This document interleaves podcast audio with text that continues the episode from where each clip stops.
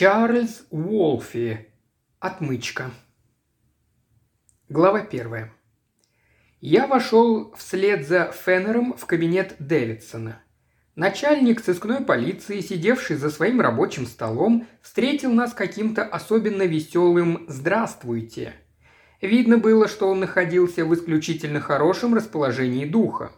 Я заметил какую-то задорную складку в бровях Феннера, когда он подошел к столу и лениво облокотился на его край. «Получили мы ваше распоряжение, шеф», – промолвил Феннер, – «и вот явились. Какое задание? Убийство, мошенничество, похищение?» Дэвидсон расхохотался. Я невольно вздрогнул. За все время я в первый раз услышал смех нашего шефа, всегда такого молчаливого – я был твердо убежден, что в самом крайнем случае от него можно было ожидать только широкой усмешки. Какая же необычайная по комизму причина могла так расшевелить главу сыскной полиции? «Ничего из перечисленного вами, Джо», – ответил Дэвидсон, подавляя смех. «Да и вообще ничего. Происшествий никаких не было. Мне вы и не нужны вовсе но у меня в приемной сидит тип, который по зарезу в вас нуждается. Послушайте, что он вам расскажет». Судя по началу, задача интересна. Дэвидсон встал. «Пойдем в приемную, и пусть он сам расскажет вам свою историю», – сказал он через плечо, ведя нас в соседнюю комнату. Мы с любопытством последовали за ним. У стола сидел элегантно одетый молодой человек – лицо которого ни в малейшей степени не отражало веселого настроения Дэвидсона. При нашем появлении он окинул нас быстрым взглядом, и мне показалось, что тень разочарования пробежала по его лицу, когда Дэвидсон представил ему Феннера. «Вот мистер Феннер и его товарищ», – сказал Дэвидсон. «Джо – это мистер Уотсон, сын Джона Уэстона, владельца холодильников». «Этот Феннер, мистер, по-моему, как раз тот человек, который может вам быть полезен. Изложите ему ваше дело, а затем прошу извинить меня, я очень занят сегодня». Дэвидсон вышел, а мы сели против Уэтсона по другую сторону стола. Я из-под тишка начал присматриваться к этой фигуре, хорошо известной во всем городе. Сын чуть ли не богатейшего в городе человека, он играл видную роль в верхах своего социального класса и был членом всех клубов – куда не могли проникнуть простые смертные. Имя его постоянно упоминалось в местной печати, и я старался воспользоваться случаем, чтобы составить себе понятие об этом типе. Он говорил негромко, выхоленным голосом, не глядя на нас и нервно теребя нож для разрезания книг. «Я нахожусь в крайне затруднительном положении, мистер Феннер», – начал он. И Дэвидсон сказал, что он не может оказать мне никакого содействия, так как случай подобного рода не подходит под рубрику его должностных обязанностей. Очевидно, ему это лучше знать. С другой стороны, я должен сознаться, что, обращаясь за вашей помощью, я наношу ущерб своей чести спортсмена, но вы, конечно, поймете, что не ради денежной стороны этого дела я решаюсь на подобный шаг. Беда в том, что я могу сделаться посмешищем для всего города, а это я хочу предотвратить какой угодно ценой. В чем же ваше затруднение, мистер Уэтсон? учтиво осведомился Феннер, когда представитель клубной молодежи замолчал. Вчера я имел глупость побиться об заклад в охотничьем клубе с молодым Ферром. У нас завязалась беседа о злободневной билетристике, и очередь дошла, наконец, до одного уголовного рассказа, который сейчас пользуется необычайным успехом. Может быть, и вы читали эту историку? Кого-то убивают в комнате, попасть в которую никак нельзя, не будучи замеченным, что-то в этом роде. Я заявил, что все эти трюки чепуха, что в обыденной жизни подобные вещи не случаются и не могут случиться – но Фэр с присущим юности романтическим одушевлением защищал автора и всю писательскую братью. Он утверждал, что в действительной жизни бывают иногда такие случаи, которые оставляют позади себя самый волшебный вымысел. Спор разгорелся до того, словом, мы согласились держать пари. Фэр поспорил со мной на 5000 долларов, что он лично докажет избранной нами комиссии возможность таинственного исчезновения из комнаты, описанной в спорном рассказе. Я принял его вызов. Выбрали мы из своей среды комитет, оговорили все условия. Фэру надо было остаться в комнате, из которой он не мог бы выйти без посторонней помощи. Вся ночь предоставлялась ему для осуществления своего побега.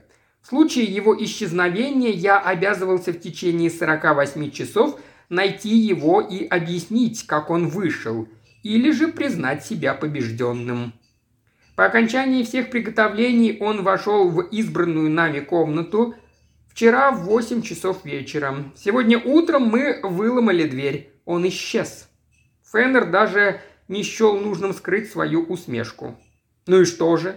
Есть у вас какая-нибудь догадка?» – спросил он. «Не знаю, что и подумать», – признался Уэтсон с удрученным видом. «Совершилось что-то невозможное. Он ушел. Мои 48 часов быстро истекают, и я боюсь, что мне придется проиграть. Само собой, я не о деньгах жалею. Я бы охотно подарил их этому юнцу, если бы он попросил у меня. Но мысль, что молокосос одурачил меня, невыносима, и я решил ни за что не поддаваться. Я вам предлагаю вот что. Разрешите мне эту загадку, и деньги, которые мне причитаются, будут ваши. Но, конечно, я рассчитываю, что все это останется между нами. «Нельзя сказать, чтобы к этому делу было легко подойти», – возразил Феннер. «Как могу я осмотреть место таинственного исчезновения без того, чтобы кто-нибудь заметил меня? Как иначе могу я проследить движение Фера и распутать нити, которые он, быть может, обронил?»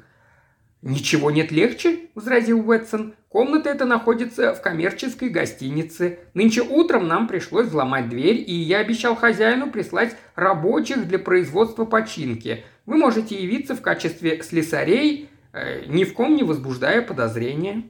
«Правильно», – согласился Феннер. «А теперь, мистер Уэтсон, расскажите мне подробнее все, что вы можете предполагать о последних действиях Ферра. Мы остановили свой выбор на одной из комнат 12 этажа. Фэр согласился беспрекословно, а мне она показалась вполне подходящей. Ее дверь выходит в длинный коридор, оканчивающийся лифтом. Она почти не отличается от других комнат того же этажа, но мне она понравилась тем, что она расположена на значительном расстоянии от пожарной лестницы. Поэтому нельзя предположить, что Фэр ушел через какое-нибудь из окон комнаты. Ну, а если допустить все-таки, что у него нервы достаточно крепкие, мог ли бы он добраться до крыши? Невозмутимо спросил Феннер. Уэтсон отрицательно покачал головой. «Вы знаете это здание. Только над пятнадцатым этажом выдается карниз. Стена гладкая. Тут и кошки не за что было бы уцепиться. Я думаю, с окнами мы можем покончить. Владелец гостиницы уверил меня, что во всем здании нет ни потайных коридоров, ни колодцев в стенах и тому подобное. Я могу верить ему на слово. Перейдем к дверям. Их две. Одна, через которую Феннер вошел, ведет в коридор, а другая, как войдете, расположена в левой стене и ведет в соседнюю комнату, которая тоже сообщается с коридором особой дверью. Обе эти двери запираются простыми щеколдами без автоматической защелки. Очевидно, поэтому они снабжены задвижками. Задвижка есть и с внутренней стороны двери, ведущей в коридор, и с обеих сторон двери, ведущей в соседнюю комнату. Кроме того, мы позаботились снабдить наружную дверь задвижкой со стороны коридора. Как только Фер вошел в комнату, мы снаружи закрыли дверь на задвижку. Он заперся изнутри. Вот почему нам пришлось сегодня утром вскрывать дверь.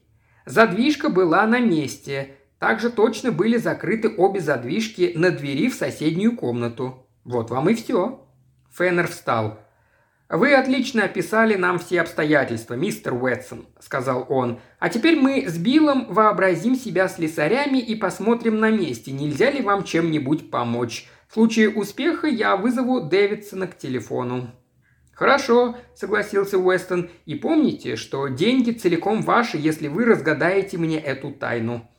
Феннер кивнул головой, и мы вышли, оставив Уэтсона одного. При нашем проходе через кабинет Дэвидсон удостоил прищурить один глаз и скорчить насмешливую гримасу, на которую Феннер ответил тем, что изобразил руками некоторое подобие ослиных ушей.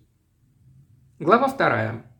Отправившись к Феннеру на квартиру, мы переоделись в рабочие костюмы, захватили несколько инструментов и поехали. По дороге я пытался разузнать у Феннера, не наклевывается ли ему какое-нибудь правдоподобное разрешение загадки, но он оказался сдержанным. «Подождем, Билл», — сказал он, — «надо сначала посмотреть воочию на арену деятельности этого героя четвертого измерения, а пока мы не узнали всего, что можно узнать, нечего строить предположения». «Кажется, Уэстон описал все до мельчайших подробностей», – возразил я. «И если все обстоит так, как он рассказал, то мы наталкиваемся на какую-то невозможность. Не мог же Фэр улететь?»